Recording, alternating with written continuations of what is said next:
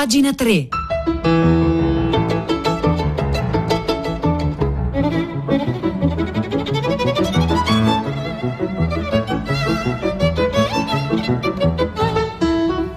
9 e un minuto, quasi due di martedì 28 settembre. Buongiorno da Marzia Coronati, ben trovate e ben trovati a pagina 3, la cultura nei giornali, nel web e nelle riviste. Oggi le pagine culturali ospitano diversi ritratti di donne, donne che hanno fatto storia, che hanno occupato un ruolo importante nel panorama culturale, ma anche sociale e politico dell'Italia e del mondo, iniziamo con eh, una donna che visse dall'altra parte dell'oceano, Eleanor Roosevelt. Siamo agli inizi del Novecento, siamo a New York e la giovane sta facendo i primi passi nel lavoro sociale. Ne scrive oggi Alessandro Portello sulle pagine, eh, Portelli, scusatemi, sulle pagine del manifesto. Lo fa ripercorrendo i contenuti di una biografia scritta scritta da eh, Rossella Rossini dedicata appunto alla First Lady statunitense. Peraltro vi ricordo che un bel ritratto, questa volta radiofonico, di Eleanor Roosevelt lo potete trovare sul nostro sito raiplayradio.it. Si tratta di una delle puntate di un ciclo di vite che non sono la tua, eh, questa volta realizzato da Dario Salvatori, dedicato appunto alle First Lady e tra loro c'era anche Eleanor Roosevelt. Ma torniamo sulle pagine del manifesto. Scrive Alessandro Portelli. Sono gli anni in cui gli Stati Uniti si rendono conto improvvisamente dei costi terribili dell'impetuoso sviluppo economico e dell'espansione territoriale degli ultimi decenni. Sono gli anni dei muckrakers, che sono, vi ricordo, quei giornalisti che rivelavano appunto gli scandali, muckrakers che scavano nel fango della corruzione e dello sfruttamento, del rinnovato vigore del movimento suffragista, della nascita delle prime organizzazioni per i diritti civili e del sindacalismo rivoluzionario. Eleanor Roosevelt non fa direttamente parte di tutte queste cose, ma è intelligente, sensibile e soprattutto curiosa. Si guarda intorno, vede la stortura di realtà quotidiane che ad altri sembrano normali. In un grande magazzino nota in quali condizioni lavorano le commesse. Mi domandai, ma queste donne ce l'hanno uno sgabello per sedersi dietro al banco quando non servono i clienti o devono stare tutto il giorno in piedi? La capacità di vedere problemi dove altri vedono la normalità la sosterrà in tutto il corso di una lunga e ricchissima vita. L'episodio, spiega Alessandro Portelli, raccontato appunto anche in questa autobiografia che vi ricordo, si intitola Eleanor Roosevelt, una first lady per il mondo, con la presentazione di eh, Furio Colombo, delle edizioni di storia e letteratura. Ecco, questo episodio è quasi come una vera e propria storia di fondazione nella dettagliata biografia che Rossella Rossini opportunamente dedica a questa donna straordinaria, nata nel 1884 2004, vissuta fino a metà degli anni 60, Eleanor Roosevelt attraversa da protagonista il secolo breve, due guerre mondiali, la Grande Depressione, il diritto di voto alle donne, i massacri, i linciaggi razzisti e i movimenti per i diritti civili, la nascita delle Nazioni Unite, dal primo Roosevelt fino a Kennedy e Johnson, sempre impegnata, sempre curiosa, sempre capace di pensare con la propria testa. Il titolo del libro, First Lady, rinvia ovviamente agli anni che trascorse alla Casa Bianca, eh, moglie di Franklin Delano Roosevelt, dal giorno delle sue elezioni a quello della sua morte improvvisa. Eleanor Roosevelt sarebbe stata una figura importante comunque, ma è certo che il ruolo accanto al presidente la collocò vicino al luogo delle decisioni e le diede un'altra visibilità. Ora, spiega Alessandro Portelli, Roosevelt, Eleanor Roosevelt, non è mai stata la grande donna dietro il grande uomo su moltissime questioni, per esempio, come racconta anche Rossini in questa eh, biografia, sulle questioni dei diritti civili, della legge contro il linciaggio che gli Stati Uniti non sono mai riusciti a votare, si distinse anche pubblicamente da suo marito. L'autrice, Rossella Rossini, suggerisce che in qualche modo fosse in atto un gioco delle parti in cui Eleanor portava avanti le battaglie che a lei stavano a cuore ma che a lui erano precluse, rappresentando all'opinione pubblica l'ala più radicale di un'amministrazione progressista ma vincolata nel suo agire da condizionamenti del quadro politico istituzionale. Continua questo articolo di Alessandro Portelli, questa recensione della biografia di Eleanor Roosevelt scritta da eh, Rossella Rossini, scrive Alessandro Portelli è stata una figura cruciale della storia politica del Novecento, ma anche una figura di transizione nella storia delle donne. Come scrive Rossini, ha sempre agito e parlato in quanto donna, ma ha sempre incluso i diritti delle donne in un'agenda politica che li metteva sullo stesso piano piano di altri, dalle minoranze ai lavoratori, che collocava soprattutto nella sfera pubblica e istituzionale. Si è formata durante la lotta per il diritto di voto, ma non ha fatto in tempo a vivere le rivendicazioni della generazione a cavallo degli anni 70. Faticava molto a sostenere la proposta, peraltro mai realizzata, di equiparare per via costituzionale i diritti fra uomini e donne. Insomma, non è stata una pioniera del suffragismo, non è stata una militante, non è arrivata a vivere la rivoluzione del personale politico e la politica della differenza di genere, ma forse per questo e forse per questo il suo nome non ha lo spazio che probabilmente meriterebbe anche in una storia delle donne in cui comunque appartiene di diritto. Ecco, questo era l'articolo di Alessandro Portelli, una recensione del volume di Rossella Rossini e Eleanor Roosevelt, una First Lady per il mondo che sarà presentato domani pomeriggio a Roma nell'ambito della fiera dell'editoria delle donne.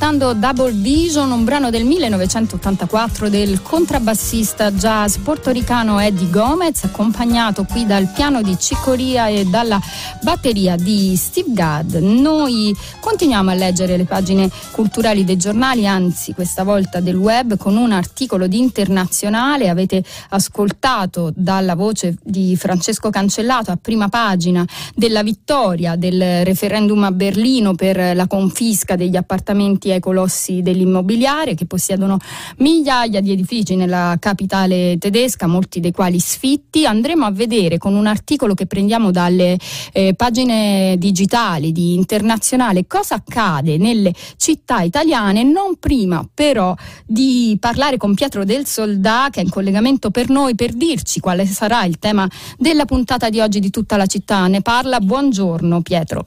Ecco, Eccoci Marzia, buongiorno a te le ascoltatrici e gli ascoltatori di pagina 3. Beh, diciamo subito che non cambio argomento, perché noi ci occuperemo proprio di questo, del problema casa. Già nella puntata di ieri dedicata alle elezioni tedesche abbiamo dedicato una pagina conclusiva a questo referendum, al quale hanno votato i berlinesi per in buona sostanza l'esproprio di quasi 250.000 abitazioni di proprietà di colossi immobiliari che hanno fatto speculazione determinando poi tra l'altro un aumento degli affitti e dei prezzi di vendita delle case.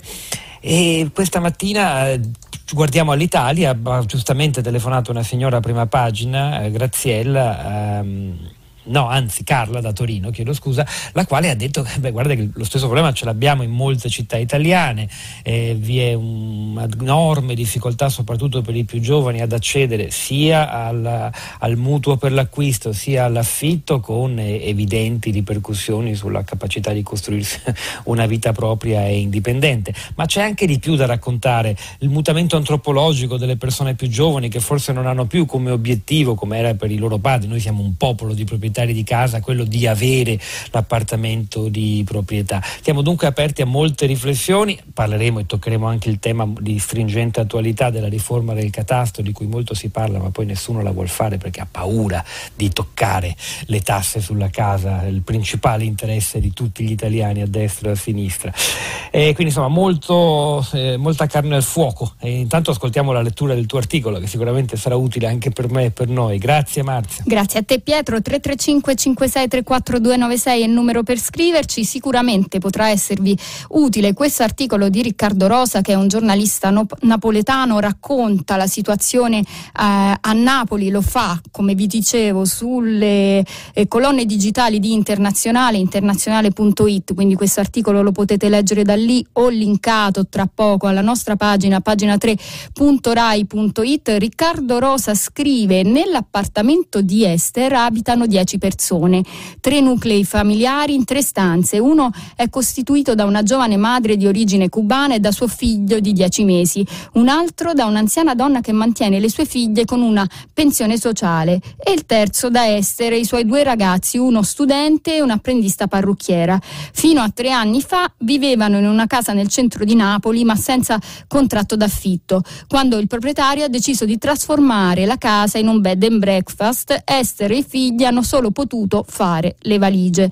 Più o meno contemporaneamente allo sfratto Esther ha perso anche il lavoro perché l'azienda di ingresso alimentare con cui collaborava le ha, scusate, di ingrosso alimentare ovviamente con cui collaborava, le ha improvvisamente ridotto carichi di lavoro e stipendio e l'ha licenziata quando la donna ha minacciato di rivolgersi a un sindacato. Senza né casa né lavoro Esther non ha più potuto sostenere il costo di un affitto per una casa al centro della città. Il posto dove è nata e cresciuta cresciuta e dove, come i suoi figli, ha radici ma non prospettive. Così non le è restato che occupare. Quindi oggi Esther e la sua famiglia vivono al Cross, una palazzina nel quartiere Arenelle, una zona residenziale non lontana dal centro, occupata da circa 40, una palazzina occupata da circa 40 persone tra famiglie in stato di disagio economico, ragazze madri, lavoratori precari e attivisti della lotta per la casa. Al momento dell'occupazione la struttura era abbandonata, ricorda, ricorda appunto Riccardo Rosa, dopo un tentativo di speculazione passato prima per una discussa edificazione in deroga al piano regolatore e poi per un uh, finanziamento di 8 milioni di euro concesso dalle banche a un'azienda dal capitale sociale di soli 10 mila euro. In questi anni eh, molte persone sono andate via dal centro città a causa del boom del turismo, ha spiegato Esther. Qualcuno si è trasferito in quartieri periferici più a buon mercato, qualcuno si è fatto aiutare dalla famiglia, qualcuno ha occupato.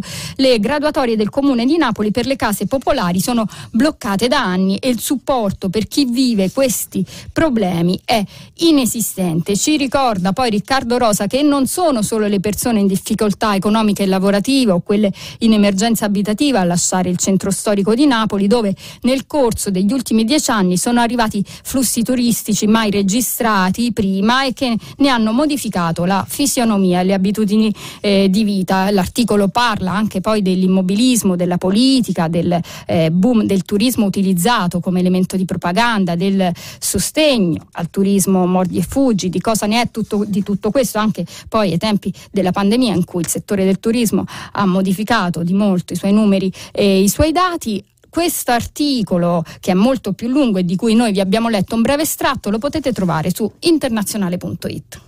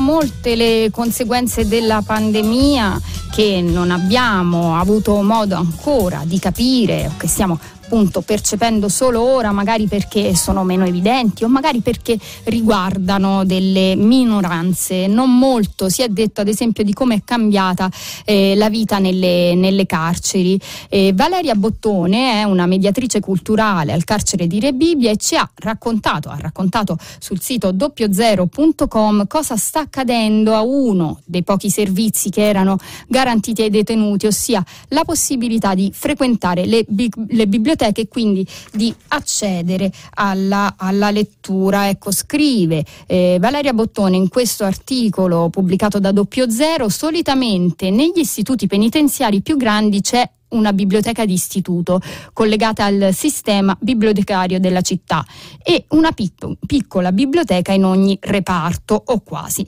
Nel carcere di Rebibbia, prima dell'avvento del Covid-19, tutte le biblioteche erano accessibili. Quelle di reparto lo erano in modo più diretto e immediato, mentre quella di istituto poteva essere raggiunta dai detenuti di ciascun reparto in seguito a un'apposita richiesta. Nelle fasi iniziali più problematiche della pandemia, la biblioteca d'istituto ha chiuso ed è rimasta inaccessibile per circa un anno, come è accaduto a molte biblioteche comunali e non.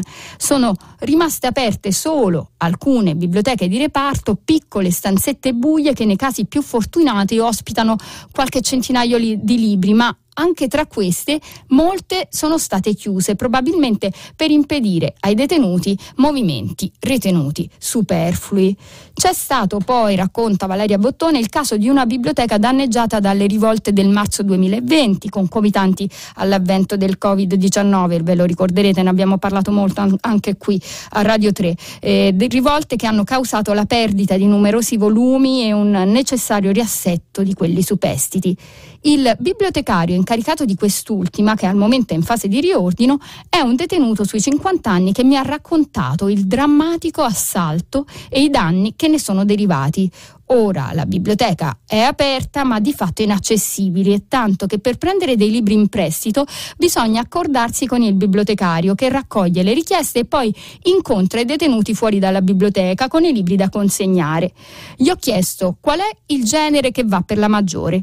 I polizieschi mi ha risposto, ma soprattutto i libri sulla malavita, tipo quelli sulla banda della Magliana. Va bene, insomma, Valeria Bottone di fronte a questa mancanza eh, di questo servizio fondamentale come quello delle biblioteche all'interno delle carceri si è attrezzata con i suoi mezzi come poteva per ovviare a questo buco e scrive la lettura non ha a che vedere strettamente con il mio lavoro, lei appunto è una mediatrice culturale, ma in questo anno e mezzo di pandemia in, quasi, in cui quasi tutte le attività ricreative sono state sospese mi è capitato di ricevere anche richieste di libri, richieste che ho cercato di accontentare in ogni modo, sia perché mi sembravano troppo significative per essere ignorate, state, sia perché la lettura è stata una delle poche attività possibili per chi leggeva e aveva libri a disposizione.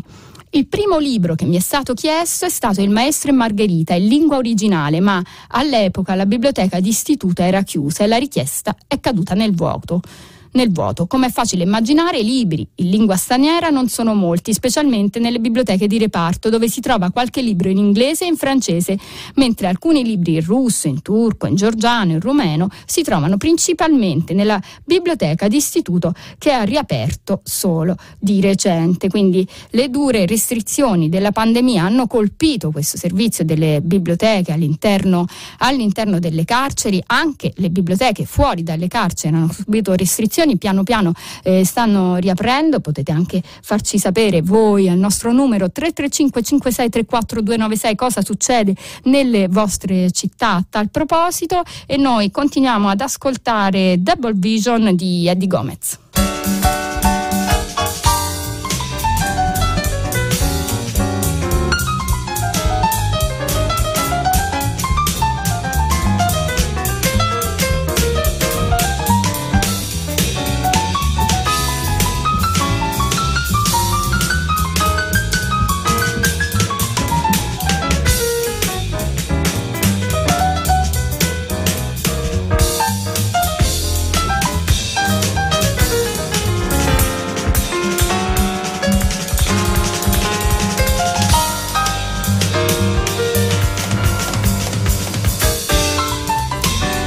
Lo avevamo detto all'inizio, molti ritratti di donne oggi sulle pagine culturali dei nostri giornali. A 30 anni dalla morte di Natalia Gisburg, l'8 ottobre del 1991, la stampa per esempio pubblica uno stralcio della prefazione al libro di Gisburg del 1962, Le voci della sera, scritta, pensate, questa prefazione da Italo Calvino che in poche righe mirabilmente fotografa la scrittrice, il suo stile, stile, le caratteristiche che l'hanno resa poi una delle autrici più interessanti della letteratura italiana del Novecento. Appunto la stampa pubblica uno stralcio di questa prefazione eh, del libro Le voci della sera, edito nel 1961 e scriveva Italo Calvino.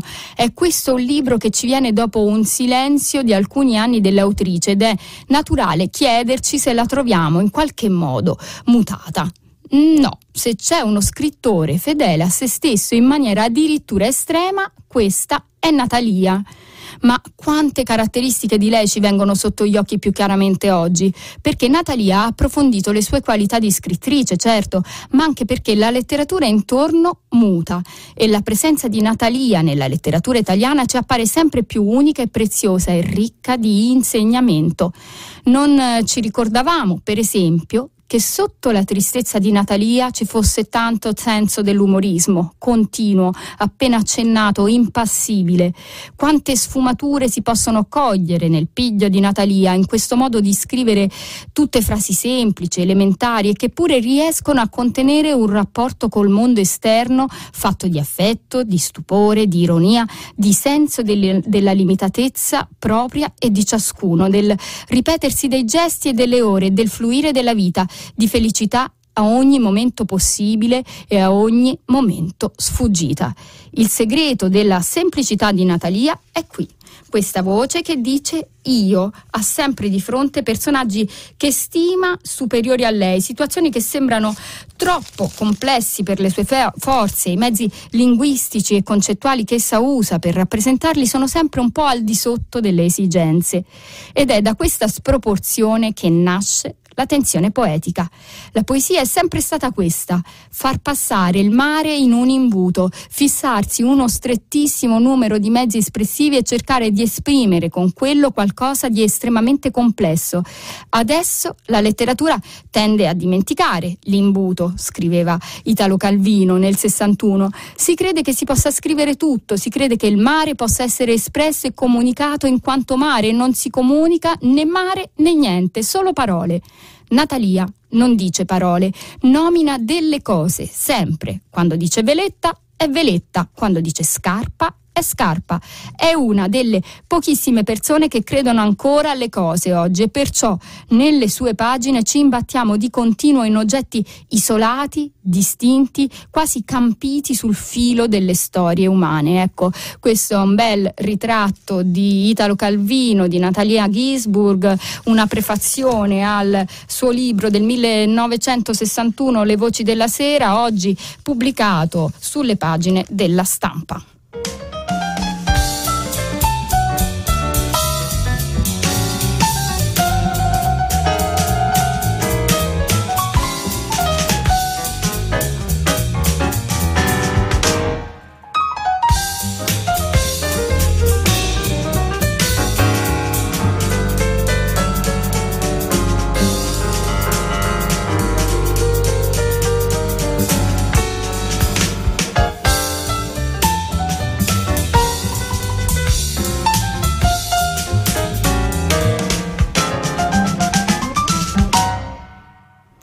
Ed erano le ultime note di Double Vision, un brano del 1984 del contrabbassista jazz portoricano Eddie Gomez, accompagnato dal piano di Ciccoria e dalla batteria di Steve Gadd. È pronta Renata Scognamiglio per primo movimento. Noi, prima di lasciarle il microfono, vi segnaliamo un ultimo articolo, un ritratto di un'altra grande della narrativa italiana, la prima donna italiana a vincere un Nobel. Stiamo parlando di Grazia Deledda, nata esattamente 150 anni fa. Per l'occasione, peraltro, Florinda Fiamma ha realizzato cinque brevi podcast per raccontare la sua vita e le sue opere, cinque gettoni radio, radiofonici che trovate sul nostro sito raiplayradio.it. Ecco, di Grazia Deledda parla oggi anche Roberto Carnero sulle pagine eh, di Avvenire con un lungo articolo, ve ne leggo qualche riga. Nata a Nuoro nel 1871, quinta di sette figli, compie pochi studi regolari che si interrompono alla quarta elementare, formandosi sostanzialmente da autodidatta. Molto giovane, comincia a scrivere racconti che manda a riviste popolari. Grazie a questa attività di collaborazione giornalistica le si aprono nuovi, nuovi orizzonti, sicché eh, Nuoro le risulta sempre più stretta. Così si descriverà lei stessa in una lettera scritta all'età di 21 anni. Una ragazza che rimane mesi interi senza uscire di casa, settimane e settimane senza parlare ad anima che non sia della famiglia, rinchiusa in una casa gaia e tranquilla, sì, ma nella cui via non passa nessuno, il cui orizzonte è chiuso da tristi montagne. Una fanciulla che non ama, non soffre, non ha pensieri per l'avvenire, non sogni né buoni né cattivi, non amiche, non passatempi, nulla, infine nulla. E dimmi come può essere e come può, può essa fare a non annoiarsi. I libri, i giornali, il lavoro, la famiglia. I libri e i giornali sono i miei amici e guai senza di loro. Ecco, questa era Grazia di Ledda che parlava appunto di se stessa, una frase che riporta Roberto Carnero oggi in un articolo pubblicato da Avvenire in occasione dei 150 anni dalla nascita di Grazia de Ledda. Pagina 3 finisce qui, io vi saluto assieme al tecnico Fabrizio Paccione, a um, Cristiana Castellotti, Maria Chiara Beranec, Piero Pugliese in regia, un saluto da Marzia Coronati, l'appuntamento con Pagina 3 è per domani alle 9 con Nicola La Gioia.